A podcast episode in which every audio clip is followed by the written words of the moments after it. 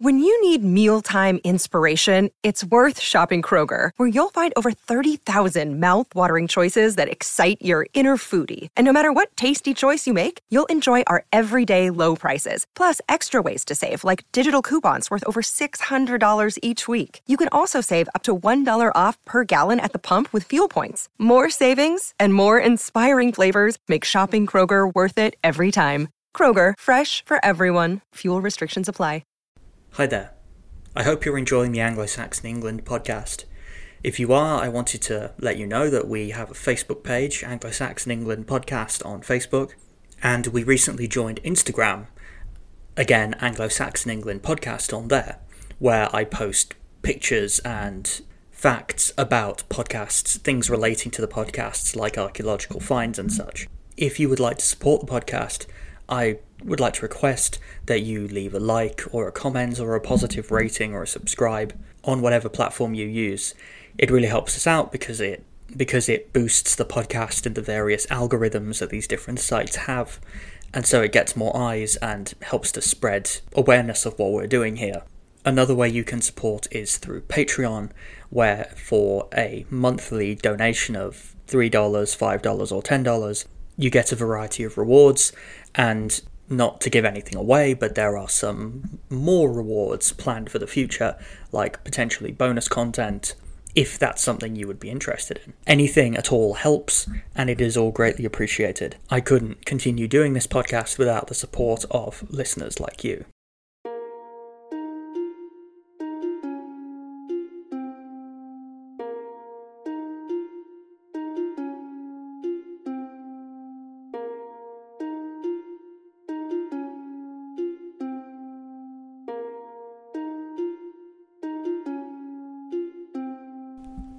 What?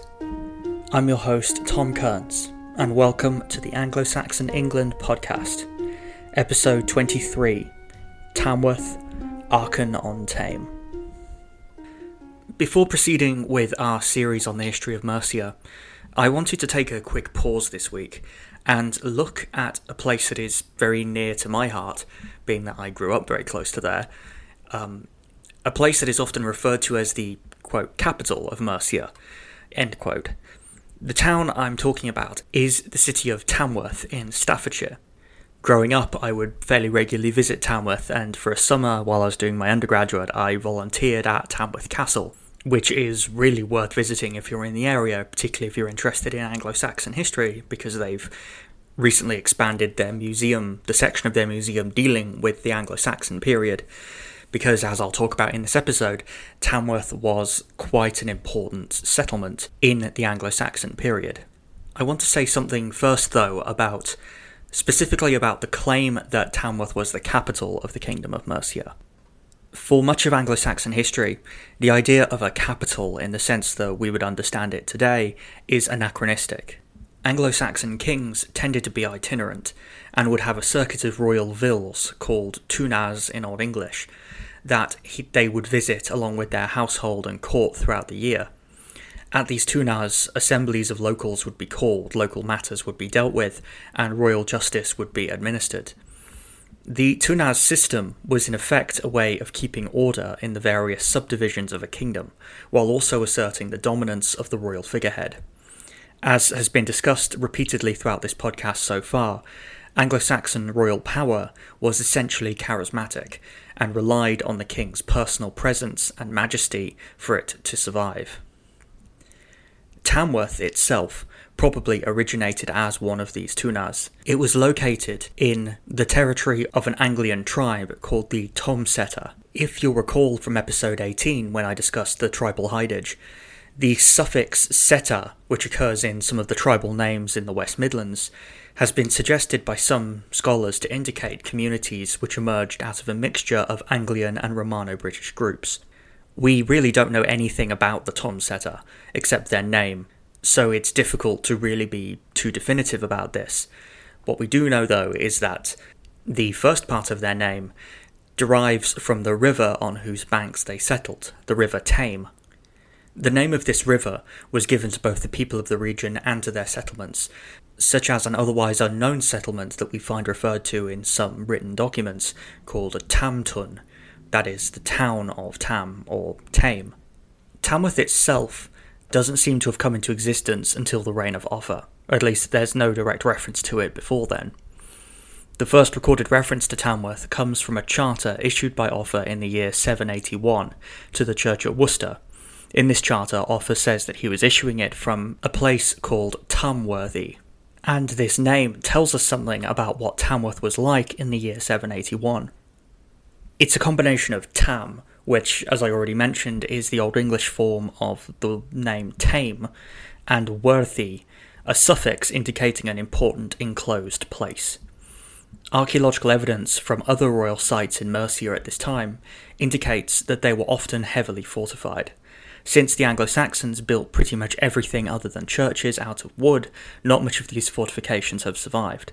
But much like Offa's Dyke, such fortifications do leave marks in the earth that can be seen to this day. It's probably in reference to such fortifications that the site from which Offa was issuing his charter in 781 was called Tam Worthy, that is, the important enclosed place on the River Tame. Offa's interest in Tamworth is well documented in other ways too. We know, for example, that he had a large hall built, the foundation of which was seemingly discovered in 1968.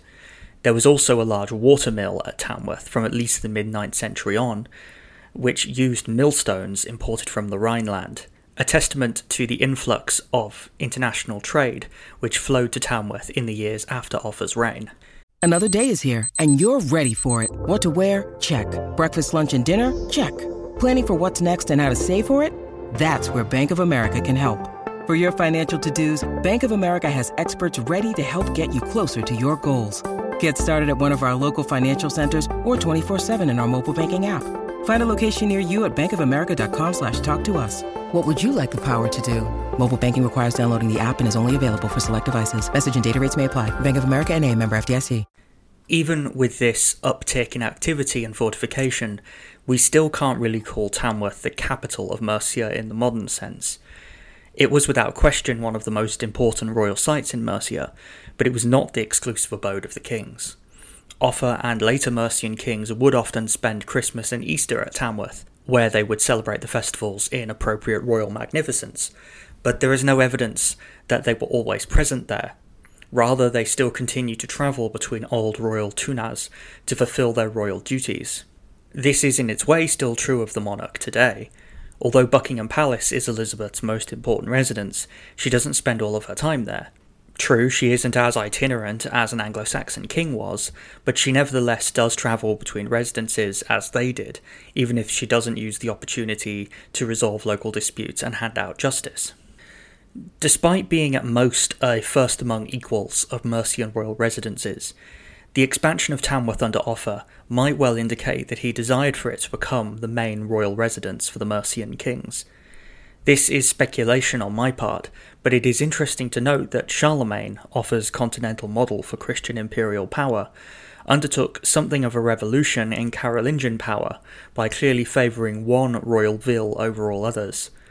From the year of his coronation as King of the Franks in 768, Charlemagne regularly wintered at Aachen, today a city in Germany close to the border with Belgium and the Netherlands. Charlemagne lavished patronage on expanding Aachen and turning it into an imperial palace, the like of which hadn't been seen since the heyday of the Roman Empire.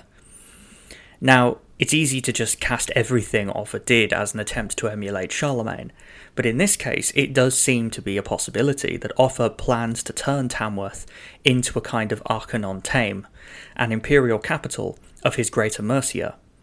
In this, if not in most of his other imperial projects, Offa was certainly successful, with Tamworth becoming the single most important centre of royal power in the Kingdom of Mercia. This continued importance can be seen much later in the shiring of Mercia, after it was incorporated into Alfred's Kingdom of the Anglo Saxons. The Shire, as I'll talk about when we get on to Wessex, was a West Saxon administrative unit which enabled the administration of local justice through royal representatives called shire reeves, the origin of the modern title sheriff. Often, shires emerged from older social groups and their institutions, but when Mercia was incorporated into Alfred's new kingdom, it had to be divided up into shires to facilitate the continued functioning of royal government there. In doing this, the West Saxons deliberately did not create a Tamworthshire, or Lichfieldshire for that matter, or indeed any shires, based around pre existing Mercian political centres, as had naturally developed in Wessex. This was a way of ensuring that Mercian nobles couldn't use these new shires as a way to organise military opposition to their incorporation in the new kingdom. Tamworth, then, was still a hub of Mercian power, and the new kings were wary of allowing that power too much room to grow. This was ultimately a legacy of Offa's imperial designs, and even if he didn't create an imperial palace at Tamworth, he nevertheless firmly established it as a city that even today is still remembered as the capital of the Mercians. Thank you for listening. I hope you've enjoyed this episode of the Anglo Saxon England podcast. If you have, I'd like to ask that you leave a like, comment, or subscribe on whatever platform you listen to this on. You consider following our new Instagram account, Anglo Saxon England Podcast on Instagram, and if it's at all possible, consider supporting us on Patreon. Anything and everything is greatly appreciated, and even if you can't, just knowing that you're listening and interested in itself is enough. But that's enough from me. Once again, I've been your host, Tom Kearns, and thank you for listening to the Anglo Saxon England podcast.